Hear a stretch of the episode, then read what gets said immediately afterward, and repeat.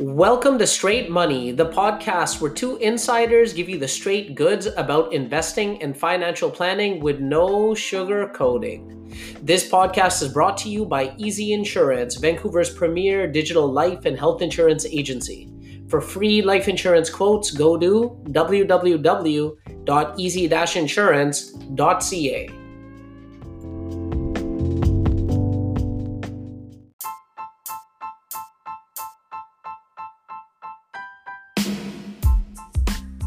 right, guys, welcome to the Straight Money Podcast, where two insiders are going to give you the straight goods about investing and financial planning with no sugarcoating, live and uncensored, uncut, raw, Cam. Absolutely. This is our first episode where we're coming to you actually live. Um, we hope to do this for the rest of our uh, podcasts. So hopefully it turns out well for you guys and we're just going to increase our quality. We're going to increase the content. So don't worry. This is the worst it's ever going to be. And you know what? I want to thank all the feedback and everything, all the love that we've been getting from the community. And that's part of the reason why me and Cam have decided to, you know, put our lovely faces on here and try and uh, woo everybody out there with our good looks. Okay. all right. So listen, let's get to it. So you know what? What we've been talking about since the beginning of this podcast, you know, the last three episodes. If you guys haven't seen them, I recommend, you know, or listen to them, I'm sorry, I recommend going back and listening to them because, as Cam mentioned earlier in the previous episode, they do build off of each other, right? So, what we've been talking about is what we call the three stages of financial prosperity, you know, and their financial security, number one, financial independence number two, and financial freedom number three. And we've finished talking about financial security, and now we're going to get into some of the fun stuff. This episode is going to be all about financial independence. Now, when we're talking about this topic, guys, there's so much that goes into it that, you know, in an hour long podcast, we're not going to be able to get into every single thing in detail. What we're going to be touching on is what we believe are the most important keys and factors that you have to take into consideration if you're trying to become financially independent Cam. Absolutely. And like you said, we're just scratching the surface. We're going to be adding so much more as it goes uh, along. This is just really a foundation, kind of a framework for what we're going to be essentially filling in as these podcasts go along. So if we don't hit on something or you're like, oh, this is, you know, just kind of basic information, it's designed in that way so that you have the foundation. And then the further podcasts are going to fill in those gaps, fill in those blanks with like concrete information where you're going to be able to take it essentially that day and implement it into your overall plan and solution. 100%. And you know what? Some of the topics that we're going to be discussing, that we're going to be touching on over here, in the future, we're going to be doing a separate podcast just on that specific topic alone on some of these topics, okay? Because they're really, really important. And like Cam said, you know, the things that we're going to talk about are not necessarily things that you've never heard about. You know, the, the people out there listening to this, you know, they are interested in accumulating wealth. They've probably done their own research, they've picked up things over the years. So when you're listening to what it is that we're saying, I don't want you to be asking yourself, oh, this is something I already know. I want you to be asking yourself, is this something I'm actually doing? Because that's what's more important, okay? So teaching is remembering, guys. So we're going to help you guys to learn a, a few things. Hopefully, we're going to help you guys to remember a few things. But what we really want is for you guys to start implementing these things. Okay. That's a fantastic point. Um, a lot of people say that knowledge is power.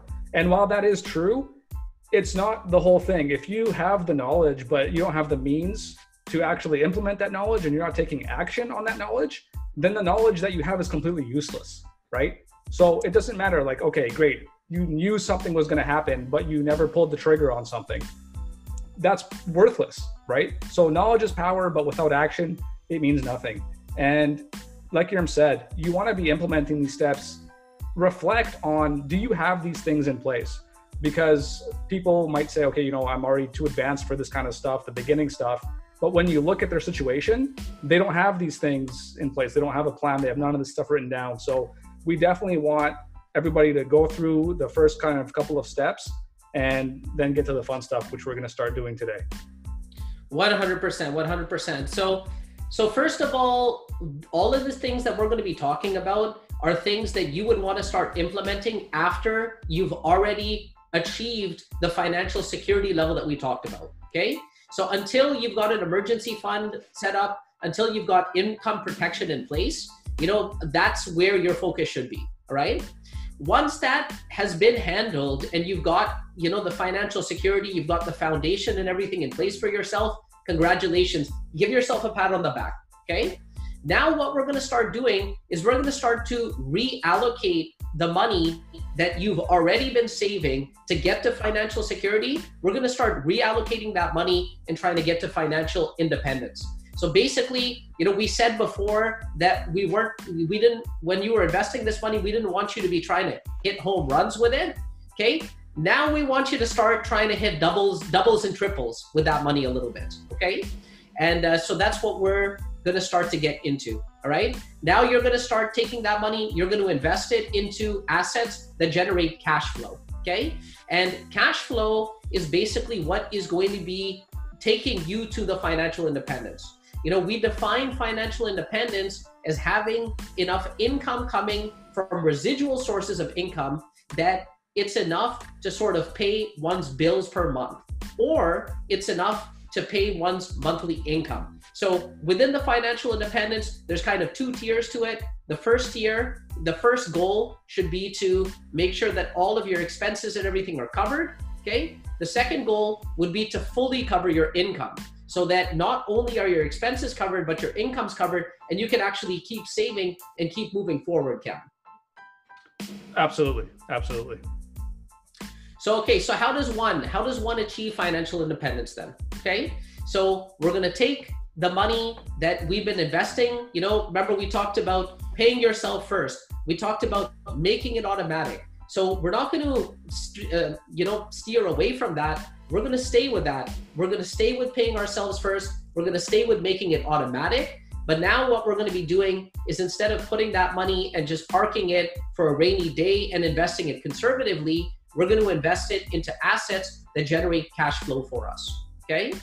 So I want to get right into it and I want to talk about what Albert Einstein called the eighth wonder of the world. You know, the, his exact quote is compound interest is the eighth wonder of the world. He who understands it earns it, and he who doesn't pays it. So listen, let's not argue with a man that if he was listening to this or or watching this video would definitely probably be the smartest person uh, here. Hmm. You know, he's a mathematician himself, and that's probably one of the reasons why he was so fascinated with compound interest Cam. Yeah, no, absolutely. And I just want to give everybody a quick example of how compound interest works very quickly. So let's say that you have $100,000 invested and you're getting a 10% return. Okay, let's just call it an average of 10%. Your first year, you're going to get back $10,000. Okay, that's pretty easy to do. So the following year, you're going to get another 10%. But you're not just going to get $10,000. You're going to get the $10,000 already that you had the first year.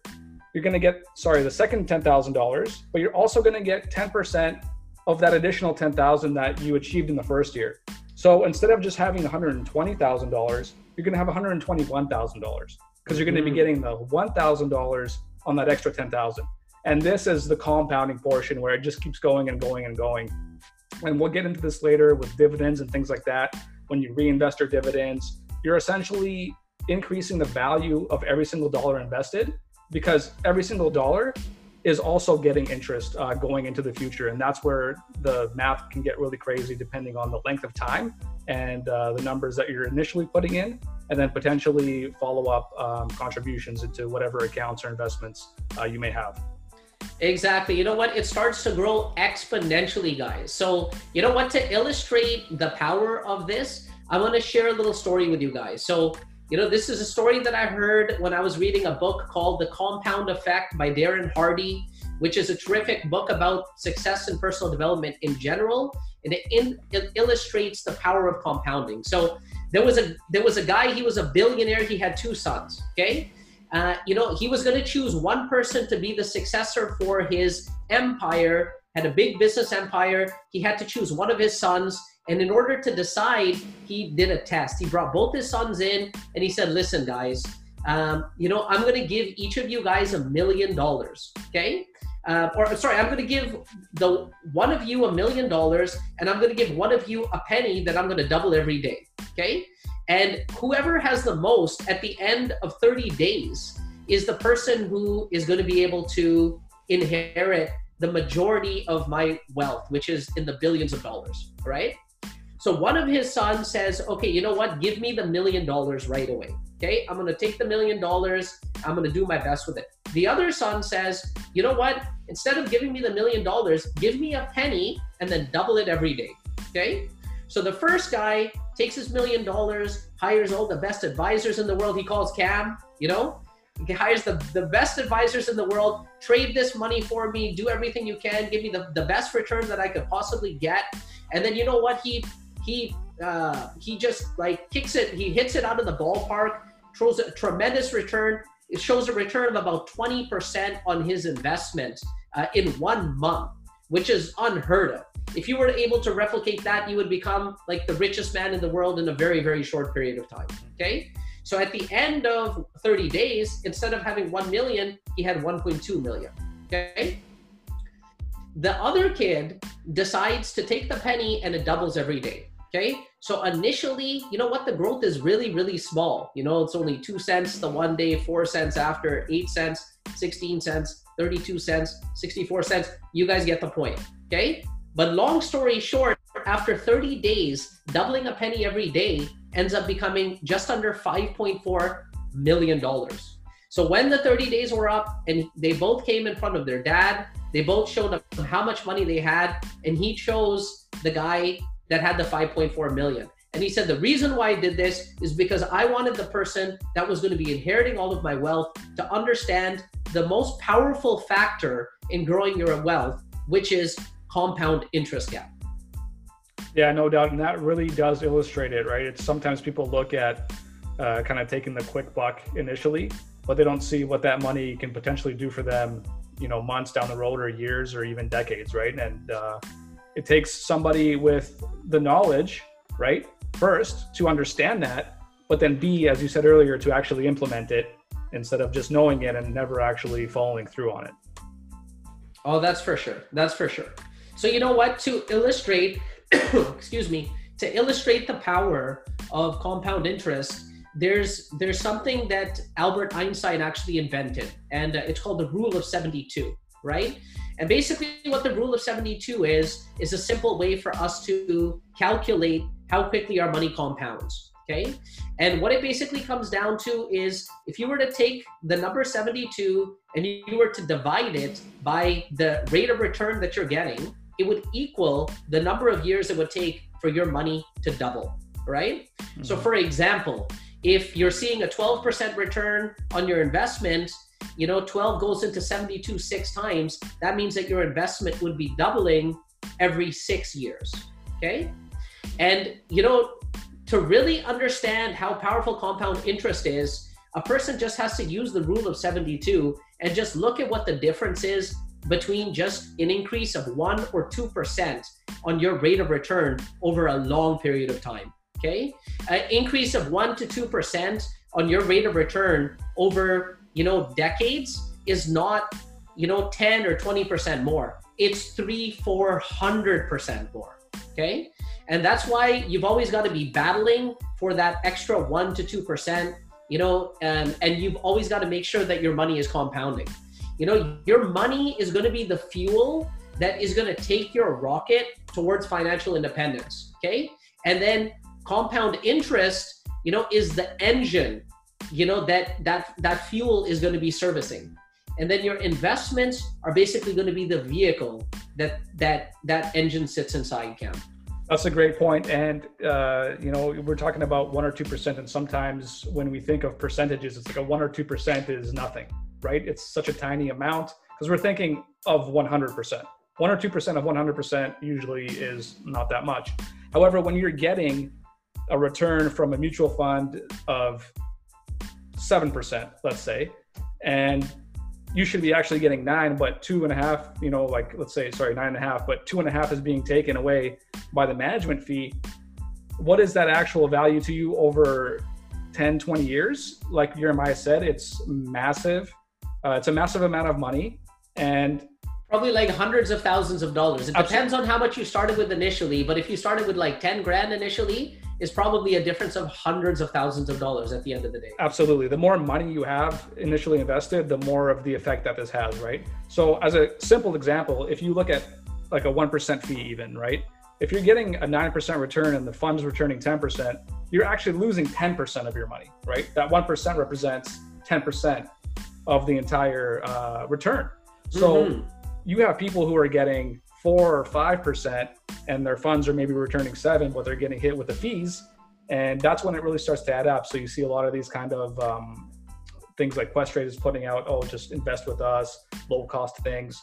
And that is good but usually that doesn't come with the knowledge portion or the advice portion. So you kind of have to do it yourself.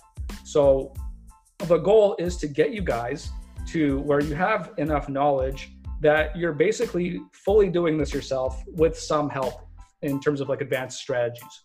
But when you're starting out, it's definitely better to get some kind of advice, some kind of help, because that, let's say 1% is kind of what you want to be aiming for in terms of like a management fee if somebody is helping you out, is going to go a long way. And there's been studies that show that when you're working with somebody like an advisor, uh, depending on certain uh, demographics and income levels, that your wealth can be two to five to six times uh, greater even though that you're paying that extra, let's say 1% fee to an advisor. So not everything is so black and white as they want to have you believe on these commercials where it's like, oh, okay, well, you know, this is not a game. That Questrade commercial where they're saying, well, this is my retirement. This is not a game, right? Yeah, yeah. And yeah. Uh, that's that's just sensationalism. Who's right? It's kind of in the middle. You know what I'm saying? And it really depends on your level of uh, investment experience. The more experienced you are, then you're going to want to pay less and less in fees because you're going to kind of be handling that yourself. However, if you have no idea what you're doing, you need to seek some kind of help or at least start on the path of the knowledge. And that's what we're here to do to give you that knowledge so that you can do this stuff on yourself, save that 1%, and compound your money even more uh, for you and your family. Exactly, exactly. You know what? Fees are not the biggest threat to your wealth, you know, or you becoming financially prosperous you are your biggest threat mm-hmm. to becoming financially prosperous. You can make the decision to not save and invest. You know, only you can, right? Only you can make the decision to sell what the market's at the bottom because you can't handle the stress. Okay. That's where an advisor is actually going to help you out because before you can sell uh, those investments when the market's at the bottom and everybody on the TV is telling you that the zombie apocalypse is over here, um, you got to call your advisor up, you know, and tell him to do it. And then he's going to be just that additional sort of barrier and he's hopefully going to be able to talk you out of it and just be like listen you know what? Just be patient right? Um you know so and then you know hopefully your advisor is going to be the one that's going to sit you down and convince you you know or or help you to start saving money as well. So advisors can be very very helpful basically what we're saying is try and get an advisor but keep his fees as little as possible okay exactly all right, so we're going to take the money that we were investing towards our financial security. And now that that's achieved, we're going to start putting it towards our financial independence. And we're going to start to get into that right after this short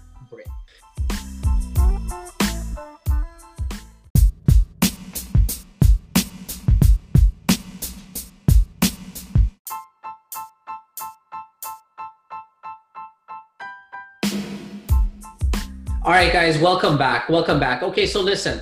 So here we go. How do you become financially independent? Are you ready for this? I hope you guys have a pen and a piece of paper out because we're about to start laying the, the knowledge out right now. Okay.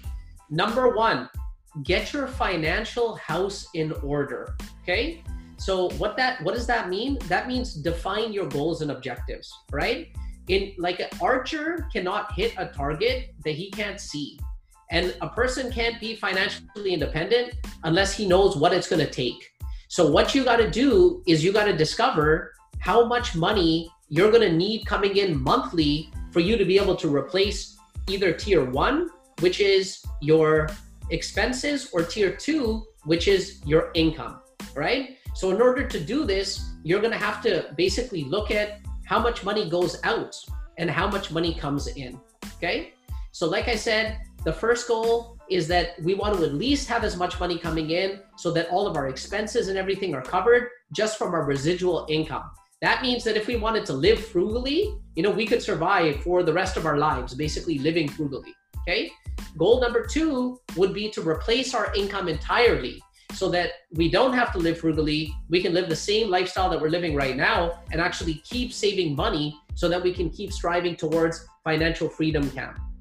Yeah, and if you guys want more information about uh, what Jeremiah just summarized over here, we talked about the stuff in the first three episodes, so we're not going to rehash that. Those were uh, long episodes, and there's a lot of information there. So go check those out if you haven't already for what those things mean and how to get to those levels um, in terms of the foundation. And uh, we're going to tell you what to do with it next. Exactly, exactly. So what we're going to do is we're going to start by making a budget. Okay, you're going to start to look at where your money goes. You're not going to be that guy that's like, oh, I just don't know where it goes. Okay, well, you know what? Why don't you run our corporation for us? You don't know where it goes. You know, we'd love to have you come run our company for us. You don't know where it goes. Yeah. Okay, you're not going to be that guy anymore. You're going to start looking at where your money goes. All right. And what you're going to do is you're going to look at the expenses that you have that are unnecessary because there's two ways of looking at it. All right you can either look at it like, let me accumulate so many assets that the return that I get on these assets is enough to cover my expenses. Or you can look at it like, okay, how can I reduce my expenses so that I don't have to save so much money so that to get to financial independence, I'm not going to need to have millions and millions of dollars saved up. So, what's the best way to go? Both ways. Do both of them. Don't just do one of them. So save money, accumulate your assets, but then at the same time, reduce the amount of expenses that you currently have, Cam. Yeah, no, for sure. And again, go to the first couple of episodes. We talk about how to do that. So many people are spending money on uh, unnecessary things or they're going overboard, right? There's so many areas that if you just write your budget down, you can start cutting things out. Like we talked about, you know, we don't, you probably don't need five different subscription services right? You probably don't need three different, you know, music listening services, all this kind of stuff, right? If you smoke, if you drink, whatever vice you have, you should be able to cut down on that and then essentially filter that money into positive things, things that are bringing you money instead of things that are uh, just taking money away from you, especially if it's a consumable good. Consumable goods are really completely useless, um, especially if they're vices, right? But um, again, we're not telling you guys don't do the things that you like to do. We're not like penny pinching uh, mindset. We are of the mindset of abundance and excess in moderation. And the more you moderate now, the more abundance and the more excessive you can be uh, in the future, right? So if you want to just kind of be like living paycheck to paycheck in here, then just do everything you're doing right now. But if you really want to get to your goals, uh, and your goals, I know, because everybody's goals are always big, right? You want a house, you want a car, you want a boat, and you want to, you want nice versions of this stuff, right? You probably already have some kind of version of this, but you want to keep upgrading. But the way to do that is to essentially cut back on expenses that aren't really going to hurt you uh, in the short term that much, right? Like I said, we're not cutting anything out fully; we're just cutting back, and then reposition that, that money into something that's useful so you can reap the rewards uh, down the road. It's like planting a seed of a tree. At first, it starts, it's very small, but over time, it grows and grows and grows from a little seed. And these expenses that you cut, this money that you've gained now from cutting these expenses, those are the seeds to your future tree, essentially. 100%. So you know what we're saying is stop wasting money. You know, stop wasting money on on things. Every monthly expense that is a waste of money that you can stop is like every dollar that you can save that way is one less dollar that your investments have to produce to bring you to financial independence. So you can reduce the amount it takes for you to get to that level quite quickly if you were able to basically reduce the amount of money that you're spending and you're wasting on things you know uh, one way to do this is to download an app called mint you know it connects to your bank do all of your shopping using your debit card that way you'll be able to control it It gives you a report every single week, shows you where you're spending your money. So you can look at it on a pie chart and be like, okay, I'm spending 55% of my, you know, income on um, eating at restaurants. You know, maybe that's where you can cut a little bit and spend maybe 30% of your income, you know, uh, eating at restaurants or something at first. Okay. Exactly. So that's what you want to do. The, uh, the more you focus on this, the more you're going to find opportunities to be able to save money. Okay. The next thing, excuse me, the next thing that you want to be doing is looking to eliminate your debts. Okay. Debts, you know, and having to pay, um, you know, monthly payments towards them is like the opposite of becoming financially independent, right?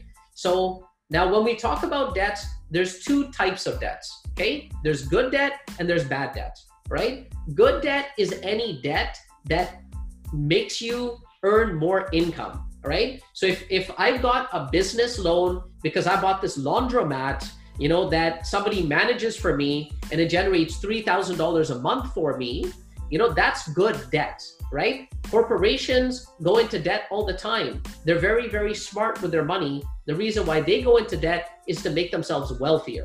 Okay. Bad debt is debt that reduces your cash flow. Debt that reduces your cash flow is like car loans, credit card payments, and stuff like that, Cam. Yeah, it's funny. Um, a lot of people don't actually know the differences between debt. They just think debt, all debt is the same. I had a buddy of mine who got into like an apartment a long time ago and he said, you know, oh, I, I made like 150k, like if he had sold it, and he his, the first thing in his mind, no joke, is like I need. I think it was like buy like a Bentley or something. That yeah, was the. Yeah. I'm like, you are just an idiot if you do that. I, I would have literally like hunted him down to stop him from making that kind of a decision because it was just yeah, so dumb. I can't remember what the car was, but it was something that was 150k, right? It's probably like a Bentley or something like that. And I'm like, this is crazy. Like, you cannot do this. Um, he never sold the place, and he didn't end up obviously getting the Bentley. But oh uh, but yeah, man, people don't realize that, right? And like you said, these companies, that's what they do. So maybe they're buying, they're they're buying things that are going to bring them more in the future, right? So they're spending a thousand dollars, or they're borrowing, sorry, you know, a thousand or ten thousand or a million or whatever it is, so that they can make 10 mm-hmm. right? However, if you're buying things that are depreciating and not bringing anything in, then you're essentially just burning your money, right? And I, cars is one of the biggest uh, money sinks that you can probably find. So it's a great example. Um, but a good example, you know, is real estate. You get all the leverage, things like that. And again, we're going to talk about real estate ad nauseum in a further episode. But um, that's something where you're getting leverage. It's appreciating over time. It's bringing you income, and we're going to talk about that today as well. But uh, yeah, you you have to identify where your bad money is going, right? And you want to eliminate the higher interest debts uh, first, right? So a lot of times, what we like to do, and especially if you already have some equity in an asset, is to consolidate your debt, right? Because if you have, let's say, a house and you have some equity in it, you want to get an equity line of credit going or a loan against your house, essentially. Take all that debt that's at 20%, 30%, 15%, whatever it is, wrap it up into something that's going to be maybe between three to five to 6%. And your payments are going to be so much lower. You're going to amortize that over a longer period of time. And you're going to free up a lot of cash flow to allow you to get that seed money for whatever it is, whatever venture it is you're going to get into, that's going to bring you that money uh, in that future. That's going to bring you those assets, those uh, cash generating assets for you to be able to uh, do some work with. Exactly. You know what? Cash flow is the lifeblood of your financial independence plan. Okay. And like Cam said, look for ways to consolidate, look for ways to increase your cash flow so that you can put it towards investments that generate even more cash flow for you. And this is a cycle. And this is what they call the, the, the cycle of wealth. You know, you take your assets, you invest them in, um, you know, in cash flow generating investments. Those investments generate more cash flow and then you take that cash flow and generate and invest it into more investments that generate cash flow and you just keep repeating that cycle recent uh, you know, rinse and repeat. And that's the way that you do it, guys. Right? Exactly. That's just the same version of that compounding effect, right? You're, you're making money from one thing, you're taking that money, you're putting in another thing that's going to make you money. And then after, you know, 10, 15 years, you got seven different things that are all making you money. They're all compounding. You've got, you know, people essentially kind of uh, handling things for you. So you're freeing up your time. And then you just keep doing this until, you know, you die eventually and, uh, or you want to cash in on your investments right? And then uh, yeah, that, that, that's how you get wealthy, right? You build over time, and then you cash out at the end, kind of.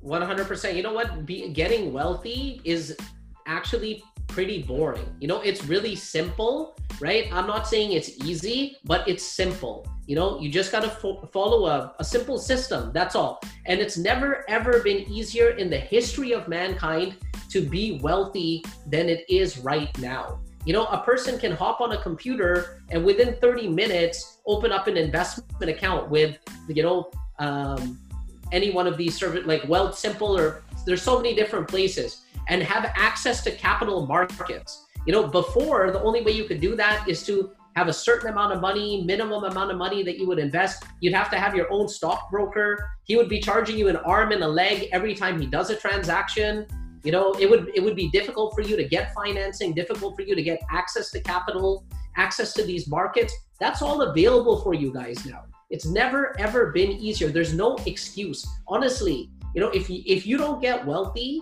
uh, living in america you know then you did something wrong that's all i gotta say okay so moving on i'm gonna okay since we're on the topic of financial independence I'm to talk about something that is a little bit, you know, uh, out of left field. Okay. But, you know, if we're really truly talking about financial independence, which is basically putting yourself in a position where you no longer have to work, you can sustain yourself from the cash flow that's being generated from your own investments, right? We have to talk about living in a place where the cost of living is lower than you are right now because this is a legitimate strategy. In fact, I feel that out of the people that are actually becoming financially independent today, there's a very, very large percentage of these people that are actually using this particular strategy. And what I'm talking about is getting out of the rat race and moving to a place where it's really cheap to live. So, for example, if I had $400,000 you know, set aside, and that was generating about ten thousand dollars, or sorry, ten percent uh, worth of return for me every single year.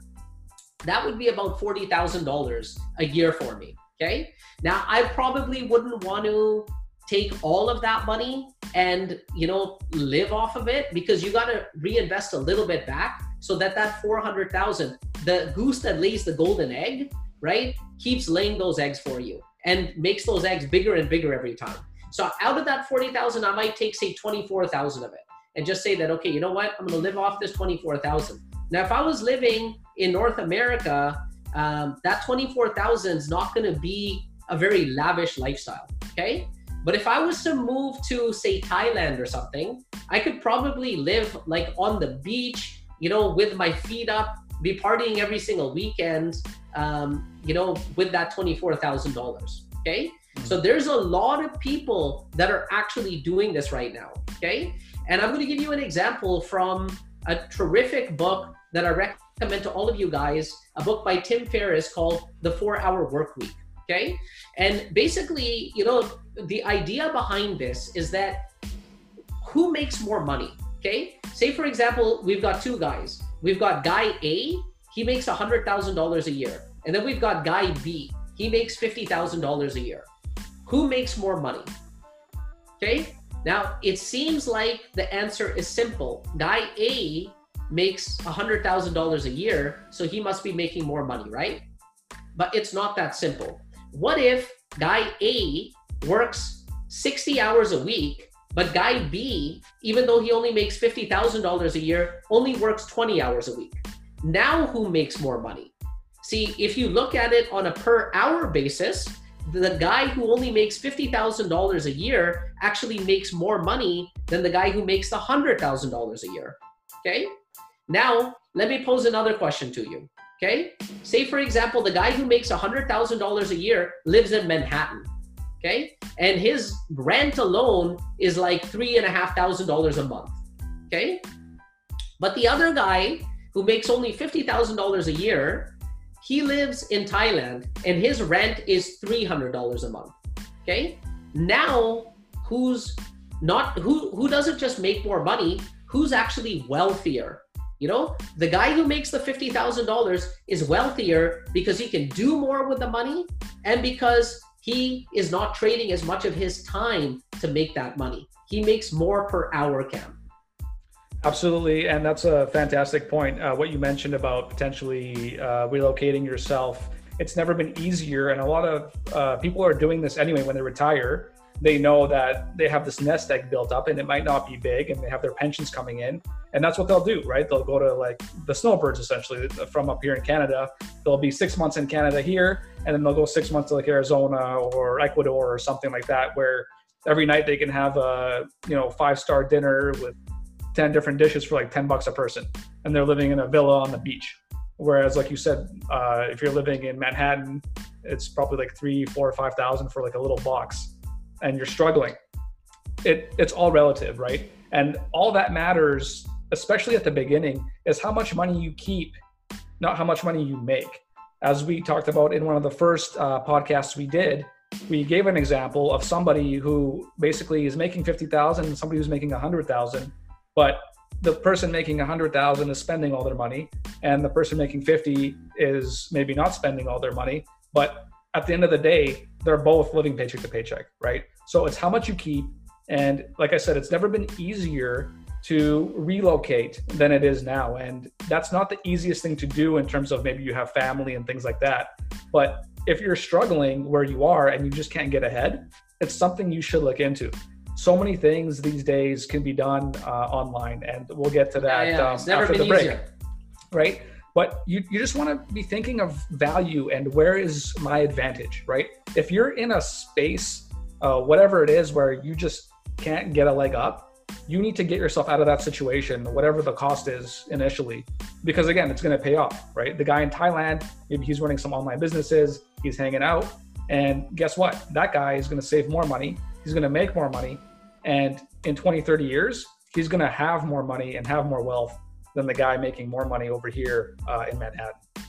Exactly. You know what? In terms of their standard of living, you know, a guy who goes uh, with $400,000, you know, and gets a 10% return or whatever, you know, and is taking that 24,000 and living in Thailand, in order for him to replicate that same uh, standard of living, if he was living over here in North America, he might need 1.2 million dollars. Okay, so like I said, it's this is not something that you have to do to become financially independent, but we just felt that since we're on the topic of financial independence and we want to be thorough about it, that you know this is a legitimate strategy that people do and we want everybody to know about everything that they can possibly do. You know if if you've got $400000 and you really really want to be financially independent then you know it might be as easy as basically doing that. You might not have to you know save money or find a way to earn another $800000 and invest it okay yeah and that's a that's a great point you bring up here it's it's a case by case basis right so many people take advice especially financial advice as like an end all be all. And that's yeah. completely uh, the wrong way to take it. You have to see what your goal is, what your ultimate goal is for you, your spouse, your family, whatever it is, uh, your communal goal. And if you can reach that uh, with, like you said, $400,000, and you can, then you might be set. You're good to go. But it's really up to you. It's really up to kind of what you want to achieve. If you want to buy a hockey team, you're not moving to Ecuador on four hundred thousand dollars. You know, you're it's a different path, right? You're taking more risks. You're taking more debt. Uh, it's just it's just all relative to what you're uh, what you're going to be doing. So you need to essentially analyze the situation you're in, and you know find out where you want to go, and then bridge that gap. Sorry, you guys can't see me here. So you want to find out you know where you are over here, right? And your goal. So if your goal is something small, maybe you can reach it. It's it's an easy bridge to gap. If your goal is massive over here, then it's just a bigger bridge to gap. It's going to take longer. It's going to take more steps. That's all we're talking about here. Identify your solution. Uh, sorry, identify your situation first, and then look for the solution to your situation versus you know the going kind of backwards and re-engineering it uh, the other way. Exactly. And you know what? I wouldn't i would be lying if i you know wasn't if i didn't say that i had considered actually doing this you know and just going to thailand or something like that with hundreds of thousands of dollars and that's it. Just getting out of the rat race it, you know check off right? We did yeah. it uh, but you know what? I got two kids, right? I've got uh, I've got family over here that I can't just just uh, you know leave behind. I've got kids that got to go to school and stuff. So everybody's got different goals, right? And it's not you don't have to do that. We can be financially financially independent over here in North America as well, and that's what we're going to be talking about how to do it after a short break over here, guys. So stay tuned for that.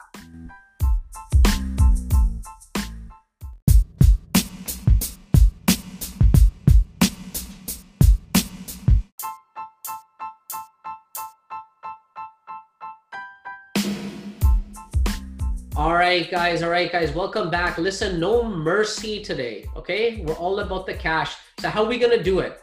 How are we gonna do it? What type of investments? What type of vehicles are the ideal type of vehicles investments to be able to get us to financial independence? All right. So we're gonna get into it right away. Number one, dividend paying stocks. Okay. So this is as residual as residual income gets. Okay. What I love about dividend paying stocks, you know, or stocks that pay a distribution, something, is that it is truly passive income. You don't have to do anything. You could be in a coma and this money will keep coming in every single month. Okay. So true passive income, you know, can it, the truest passive income that there possibly is, we have to talk about dividend paying stocks. Okay. And so we talk about dividend paying stocks. We're talking about all those stocks that pay a dividend, you know, uh, companies like Chevron, energy companies, you know, there's a lot of utility companies that pay dividends as well. Okay. What I especially like is real estate income trusts. Okay. I've got a lot of money invested in real estate income trust personally. Okay. Uh, I'm a believer, you know, in the real estate story long term. And um, you know, real estate, these income trusts, they generate income because they've got properties that they rent out. That income is very, very stable because people like to pay their rent every single month. Okay. But besides income trusts, there's also, I'm sorry, a real estate income trust, there's other types of income trusts. Okay. Uh, especially over here in Canada, there's income trusts to do with, for example, oil pipelines you know, the way that oil pipelines work is uh, oil companies use them to transport their oil to places where they can ship the oil or to the place where they're selling the oil directly.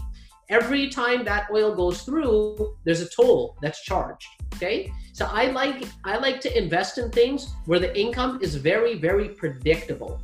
I don't like to invest in things where, like for example, I wouldn't be a huge proponent of investing in oil uh, companies uh, the reason why is because the price of oil goes up and down a lot. I'd rather invest uh, in a company that ships the oil because the amount that they charge the oil companies is the same every single time, Cam.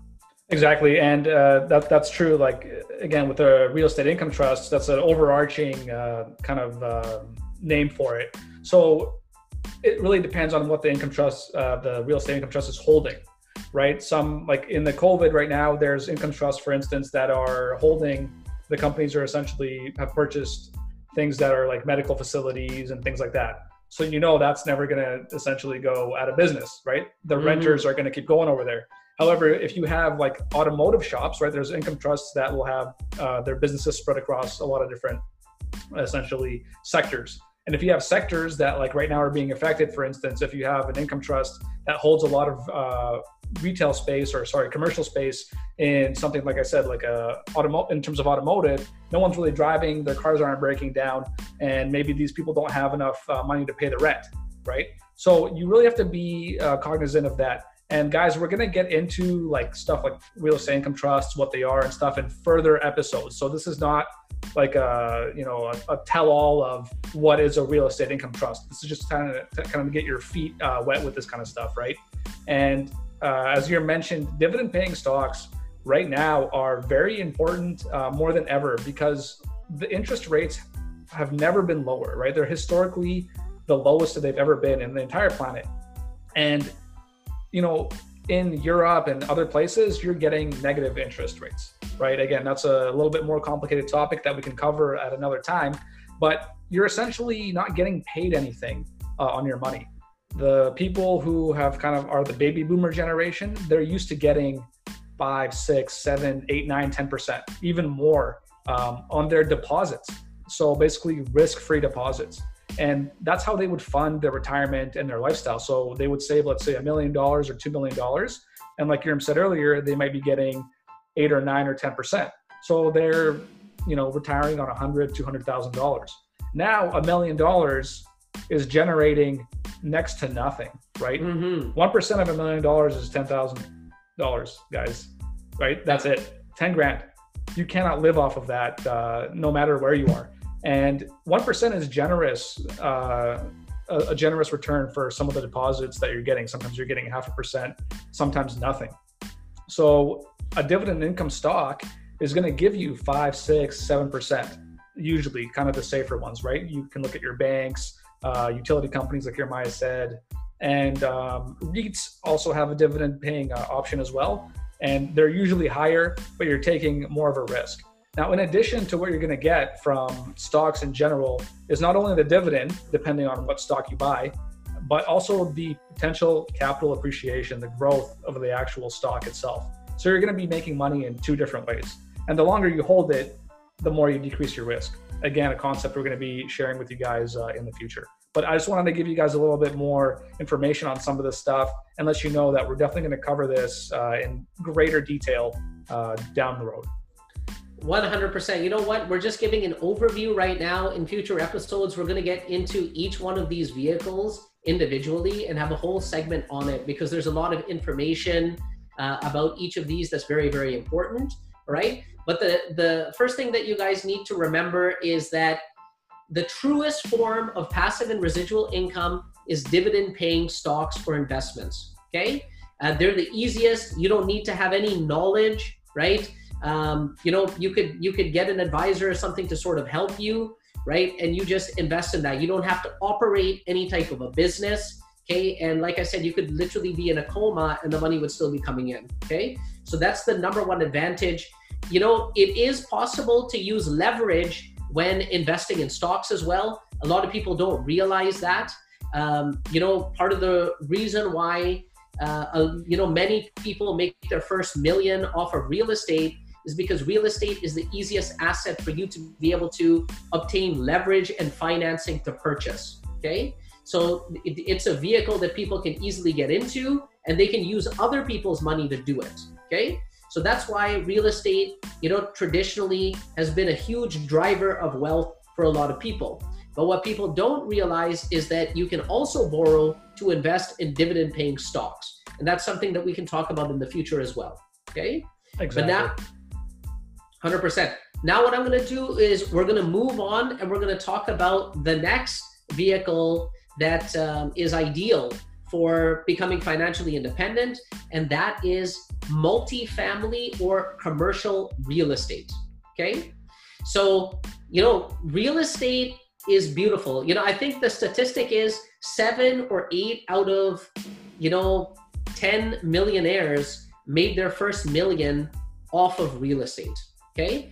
And once again, the reason why it's so easy to make money off of real estate and to make large amounts of money off of real estate is because you can use leverage. You can use other people's money. You can use the bank's money to purchase a property. So, for example, let me give you an example of this. Okay. Say, for example, you purchase a property that is worth $200,000, right? You buy that property with, say, 10% down. Okay. You put $20,000 down, you buy a property that's worth $200,000. And that property appreciates in value by 10%, okay, in one year because the housing market is doing well. So now you bought the property for 200,000 and the property has gone up 10% and is worth 220,000. So now you might be asking yourself, well, you know what? A 10% return, I mean, okay, it's good, but it's not that great. Like a $20,000 return on a $200,000 investment, like that's okay, but that's not hitting a home run, right? But here's the thing you didn't invest $200,000, you invested $20,000. And you saw a $20,000 return on a $20,000 investment that you made of your own capital. That's a 100% return on your investment in a 12 month period of time. Remember how we talked about the rule of 72? All you got to do is take the number 72 and divide it by your rate of return. Well, how many times do you think 100 goes into 72? Less than one. That means you're doubling your money in less than a year if you're able to keep doing that. Okay. So that's why real estate is one of the most common forms of investment when it comes to people becoming financially independent on account. Absolutely. And uh, like you said, real estate main advantage is really the leverage portion, how much leverage you can get, right? And you're talking about 10%. Sometimes people are putting down next to nothing or even like borrowing money. So there is obviously risk. We're not saying it's just like, oh, you're going to put it in and this is going to happen. You still have to do your due diligence, still have to do your research, but it's a fantastic vehicle. And here where we are in Vancouver, real estate prices have gone absolutely insane in the last 10 years. And one of the biggest uh, mistakes that I actually made was I was going to buy a condo to live in and to invest. I think it was in 2016. And I was so close to pulling the trigger. It was $800,000 for like a 2,000 square foot condo. It was the whole floor of this building. And we never ended up going through with it.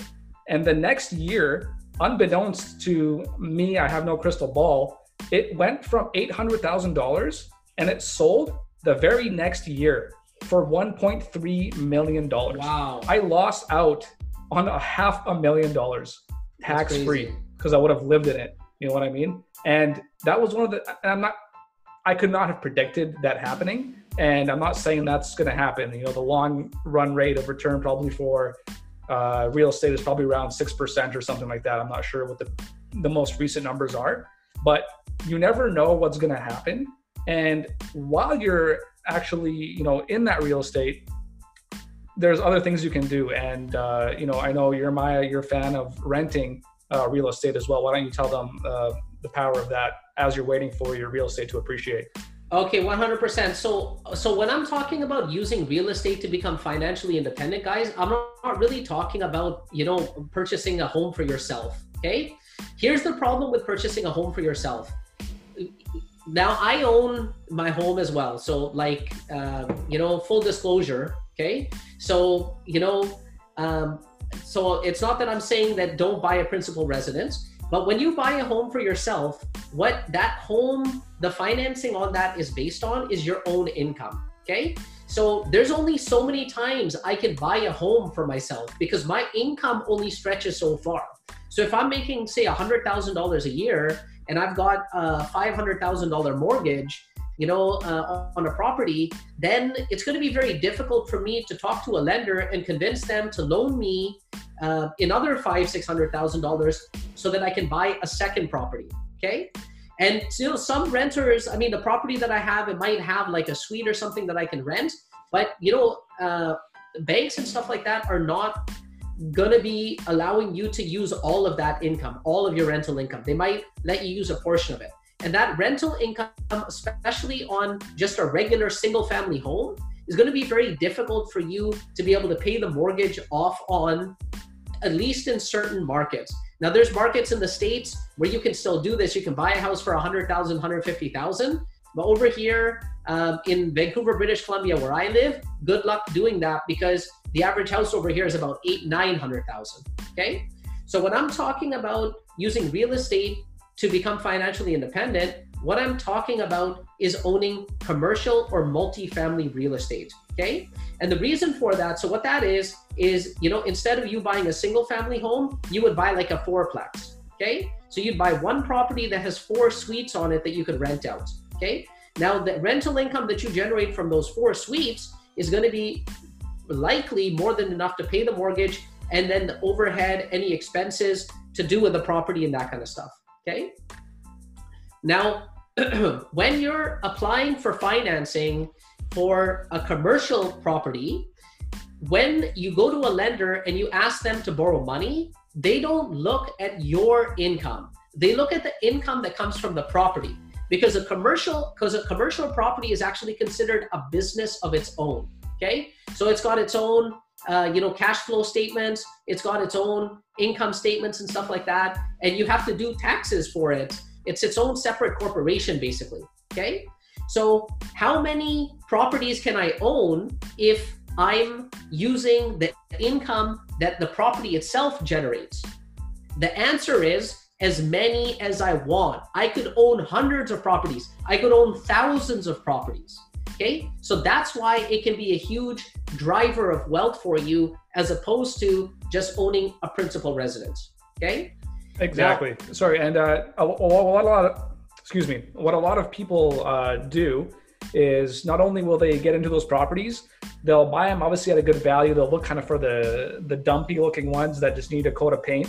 They'll fix it up They'll charge mm-hmm. higher rent, which is obviously going to increase the actual value of the actual place, but get the higher rent. And now they're making money on both ends. And they're going to keep rolling their money. It's that kind of compounding that we talked about. They're going to keep rolling their money. So as they build equity in that property from essentially the rent that's coming in, paying off the interest, principal, and a little bit for themselves, they're going to use that to get another property and another property and another property. So if you look at a lot of these real estate syndicators, I mean, that's essentially what a REIT is. They're just buying a ton of property with your money, taking a small percentage to manage it, and giving the investors back the rest of the money. The way that these REITs make money is they are managing hundreds of millions of dollars. So that one or two percent that they're taking in terms of management fees ends up being millions of dollars. And that's what these real estate syndicators will also do they'll take money, other people's money, so potentially investor money, your money, and um, they're going to buy these multifamily units, buy these commercial units, take all these different kinds of fees, and give you the difference essentially. Now, again, you know, you want to start small because there's a lot of things that go into it. It's not as simple as uh, what we talked about with stocks and dividends, where you're just buying it and like you're half dead, you know, in the streets and you're still making money in your account there's a lot more involved when it comes to this kind of stuff. And we're going to do episodes on real estate that's going to cover all these kinds of topics in the future. But for now, understand that you can either do it yourself or you can pay somebody a fee to do it, right? So it's kind of good to potentially dip uh, your toes in both pools, but you really want to be kind of in the syndicator mentality where you're doing it yourself. There's a reason these guys do it, they make so much money. So you want to be on their end, you want to become kind of the syndicator rather than being the one who's giving them money to manage uh, these properties. Exactly, exactly. And you know what? Honestly, uh, multifamily commercial real estate is such a juicy topic that uh, that we could really get into it. We'll do that, you know, on another episode. But for now, all you guys need to know is that this could be a tremendous driver of wealth for you. It is an unbelievable vehicle when it comes to generating passive income. But unlike dividend paying stocks, it is a little bit more involved. You got to do a deal. You got to find a property. You got to make sure there's no problem with it. You got to get the financing. You're going to need a broker. You're going to need a mortgage broker. You're going to need to go over there. You, you might need to maintain it. You're going to deal with renters. So this is actually like running a bit of a business. Okay. And mm-hmm. sure, you can get people to manage that business for you later on, but it's definitely more involved with dividend paying stocks than dividend paying stocks.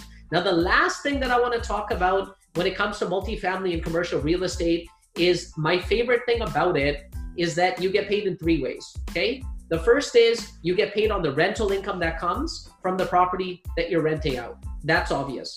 The second way that you get paid is that every month you're making that mortgage payment and you're paying that mortgage down. That means that your equity in the property is actually increasing. Okay. And then the third way that you're making money is that theoretically you know that property should be appreciating in value over time. So you're making money on capital appreciation you're making money in growth of equity and you're making money from rental income. So it's like a three pronged attack you know leading towards your financial security or financial independence i should say.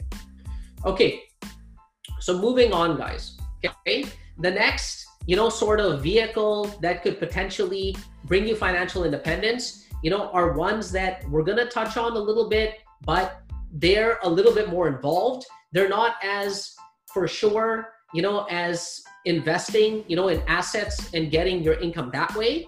you know, but if you're in a position where it's very, very difficult for you to be able to save a significant amount of money and you're not seeing your way clear of being able to save enough money over a period of time to actually get yourself there, then what you need is other vehicles that are going to generate more income for you that are, you know, easier for you to get into.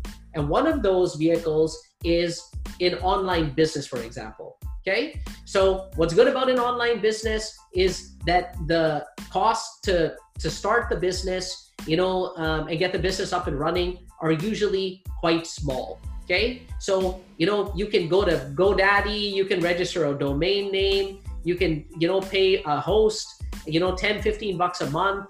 You can, you know, get a website made with like some templates and stuff like that. And then you can start some sort of an online business. You know, it could be a website, it could be a blog, uh, you could do e-commerce, you know, you could go to Shopify, you could do drop shipping. You know, a lot of people are doing this kind of thing, and there's a low barrier of entry. Okay and uh, there it is you know potentially quite lucrative. There are people that are making a lot of money doing this cam yeah absolutely. And um, like we said earlier it's never been easier to do some kind of a business because of technology right? Mm-hmm. i mean some of the stuff that we do with our business is only enabled due to all the advancements that we have in technology. But like jeremiah said there's more risk. It's there's a there's a big learning curve with a lot of this kind of stuff you know, there's a lot of these courses that are out there that are telling you it's easy and just follow my course and this and that. Yeah. Now, you know, this kind of stuff is usually kind of snake oil, as again, we'll talk about in another episode.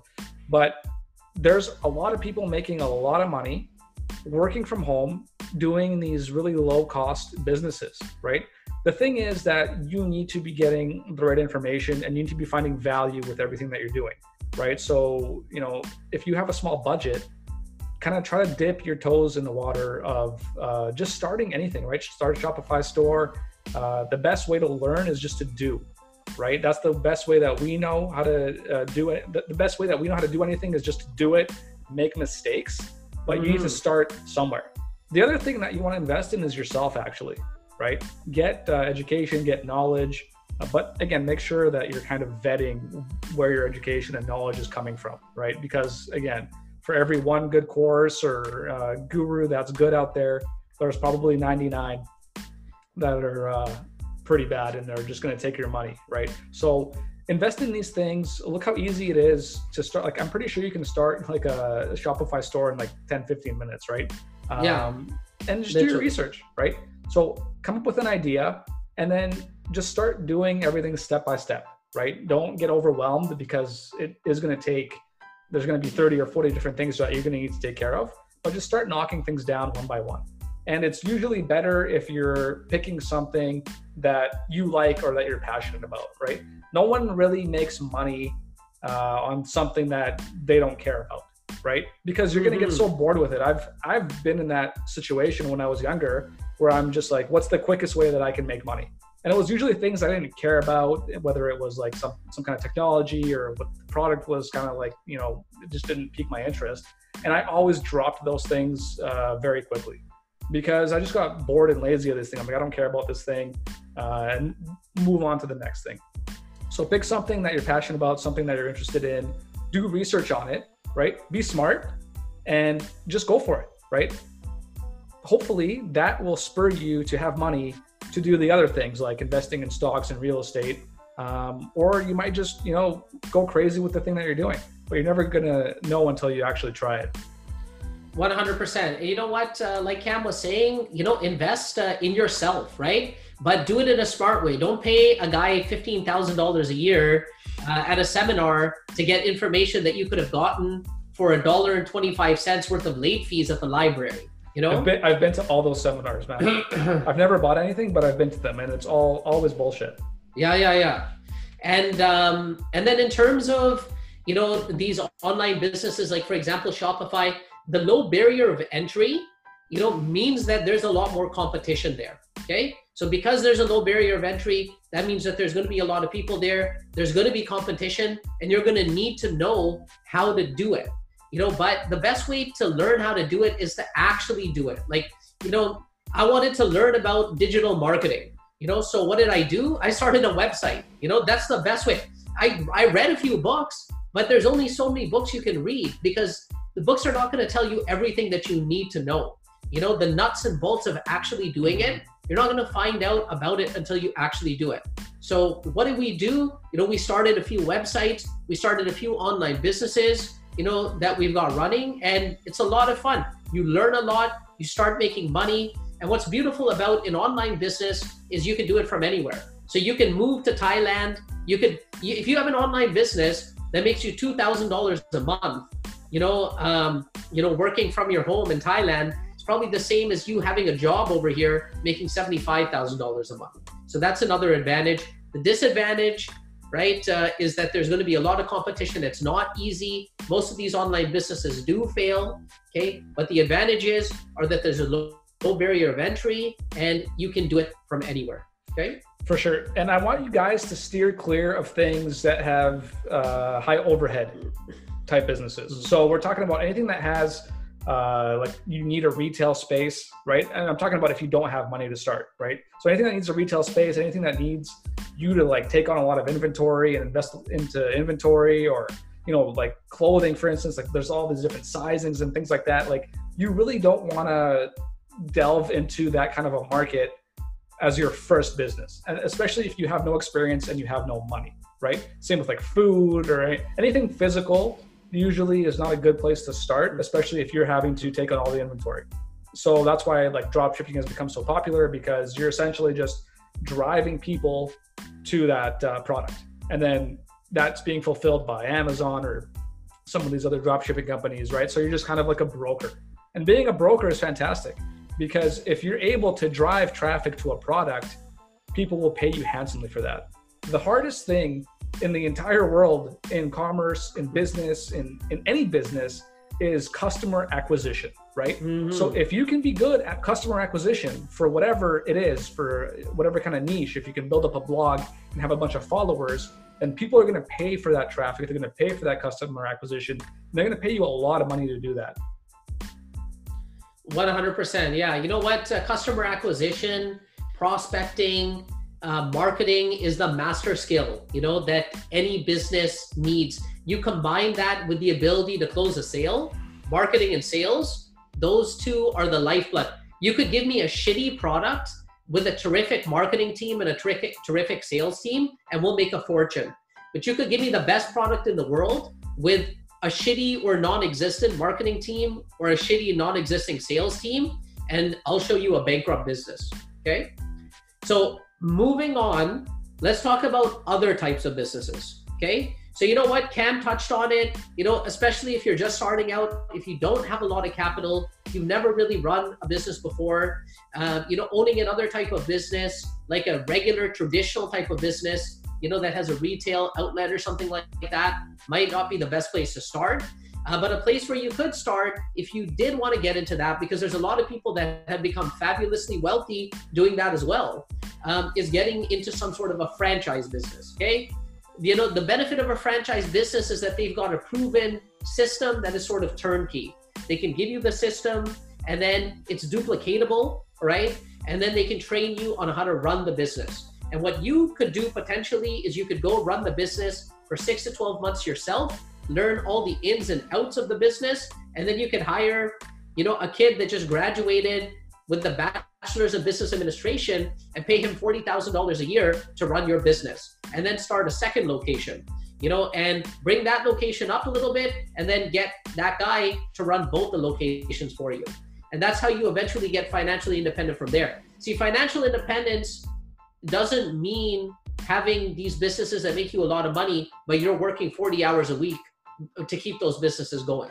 You know, you can still work 40 hours a week if you want to, but you shouldn't have to. If you have to, that's not financial independence. So if you own a traditional type of business, the only way that you would be financially independent off of it is if you were to get somebody to manage that business for you, and then you would be keeping a percentage of the proceeds after the expenses and everything are uh, are eliminated. Okay. Exactly. And uh, like Irma said, you know, uh, some of those businesses, people have made so much money, whether it's, you know, uh, like you said, franchises, like talking about uh, food franchises, or even like a, auto dealer, for instance, right? And it's it's just about opening one, right? Getting that experience, and then like Jeremiah said, you open a second one, and a third one, and a fourth one, right? So again, that's a lot more involved. It usually uh, requires a lot more money. But if you have that money already, then it's a fantastic uh, potential opportunity as long as you do your due diligence, of course, on the actual uh, franchise that you're buying and the location and all these other kinds of things. For sure, for sure. And then you know what? The last type of business that is a suitable vehicle. So what we've been talking, I mean, there's a lot of business out there. What we're talking about are the ones that we see as the most suitable vehicles for becoming financially independent. Is a type of business that you can generate royalties from somehow. You know, so that could be something like you're an inventor, you come up with a concept, you come up with a prototype for that concept, and you know, uh, you you launch it, you start to make a little bit of money on it, and once it's a proven um, idea that is a successful idea that can be monetized further, rather than going all the way and doing it yourself, which may require a lot of time and a lot of capital, what you would be doing is you would be selling the rights to that for to somebody else that has the means to be able to execute on uh, distributing that globally or something, uh, and you're getting a, a, royalty on that, for example. So you, if you guys ever watch the show Shark Tank or Dragon's Den or something, you know, sort of situation that happens a lot there. Guys will come, you know, and they'll talk about it and they'll offer, you know, to sell the business to somebody else, and they'll be receiving a royalty on it or something. Uh, another type of royalty sort of business is uh, becoming an author, for example, you know, writing a book. You know, you produce something one time, you know, and it keeps paying you again and again. Okay. That's an ideal model for becoming financially independent. It, you know, uh, when you have to make money by trading your time for money every single time, you're not going to get financially independent that way. What you want to do is you want to invest your time building something that is going to keep paying you for the long term, Cam. That's a great point. And uh, the other thing you brought up, which is uh, really hits the hits home here, is this: just because you know an inventor is good at inventing something, doesn't mean he knows anything else about business, right? Exactly. A lot of people have that misconception that because either a they're good at something, or b that someone else is good at something, that means they're just good at everything to do with that, right? And when you look at like when I look at uh, the clients that we've had Yerm and, and the clients that uh, I've had and, and things like that, you see a lot of people who know how to do something very well, but they run their businesses in a very poor manner. And they're giving up huge opportunity in the marketing space and growing their business and things like that. Things that they want and things that they may think they know how to do, but in reality, they have no idea what they're doing. So at that point, they have to make a decision, or hopefully someone kind of wakes them up to the fact that they need to make a decision of handing off these things that they don't know how to do, paying somebody else to do that, and continuing to get paid for their expertise. Because, guys, we're not making money by doing administrative tasks, right? Like, as an advisor, as advisors, we don't make money when we're you know doing paperwork or doing follow-up calls or things like that. We make money when we're in front of a client closing some kind of a deal right? And our time in terms of how much we're getting paid for that time is highest when we're sitting and speaking uh, to a potential client for whatever product it is that we're selling. So all the other administrative tasks and things like that need to be handed off in any successful business there is a team right? So again, if you're an inventor, you don't want to deal with all this other kind of stuff. You want to build an entire business because it takes a tremendous amount of knowledge and and money and all these other and resources to build that. You just want to get your cut, right? But you hand it off, like you know, Maya said, uh, to like one of these Shark Tank guys, and you just keep getting money. You're sitting on the beach, you're just getting money, letting these guys who are millionaires and billionaires build the business, while your invention is paying you ongoing, right? So again, be very careful. Uh, don't be so kind of egotistical thinking that just because you have this one skill that you know how to like market it right like you said jeremiah um, fantastic ideas are useless if there's no execution uh, for those ideas so you know i've had many great ideas in the past i never did anything with them and uh, they never went anywhere, right? Because I didn't know or have the skills on essentially how to take them to the next level. Exactly, exactly. You know what? Execution is everything, guys. You know, like we said, when you're listening to us, don't ask yourself, do I know this? Ask yourself, am I doing this? Okay. Execution is everything. And you know what? Like Gary Vaynerchuk says, forget your weaknesses, double down on your strengths. Don't try and be a jack of all trades. You know, it's easy for you to find somebody to do things that you're not good at for you focus on what it is that you do really well, you know, and build a business around that. Okay. So, you know, we're going to wrap it up over here pretty quick, guys. Um, you know, by basically just saying that, listen, financial prosperity, it's, it's usually not a sprint, it's a marathon. Okay. Most of the people that actually got there, most of the people that actually are wealthy, didn't do it overnight. Okay. But if you do have the right foundation, you know, in place already, then it is something that can easily be achieved over a period of time, especially where we live, you know, in America. They call it the land of opportunity for a reason, Cam. Absolutely. No, that's that's great advice, right? And um, just keep plugging along. Just don't stop, right? As long as you're doing something, uh, you're going to eventually reach your goal unless you're just completely inept, right? And if you are, have some have some kind of uh, self-reflection to get you to the point where you know you need to get some help, and then go get that help. And that's you know my what what you said is perfect.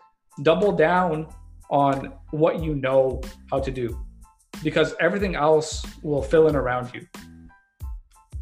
100%. 100%. Listen, I want to thank everybody for tuning in. This is the Straight Money Podcast, where we're all about the cash money, and we gave it to you, the straight goods, like we promised we would. Until next time, guys.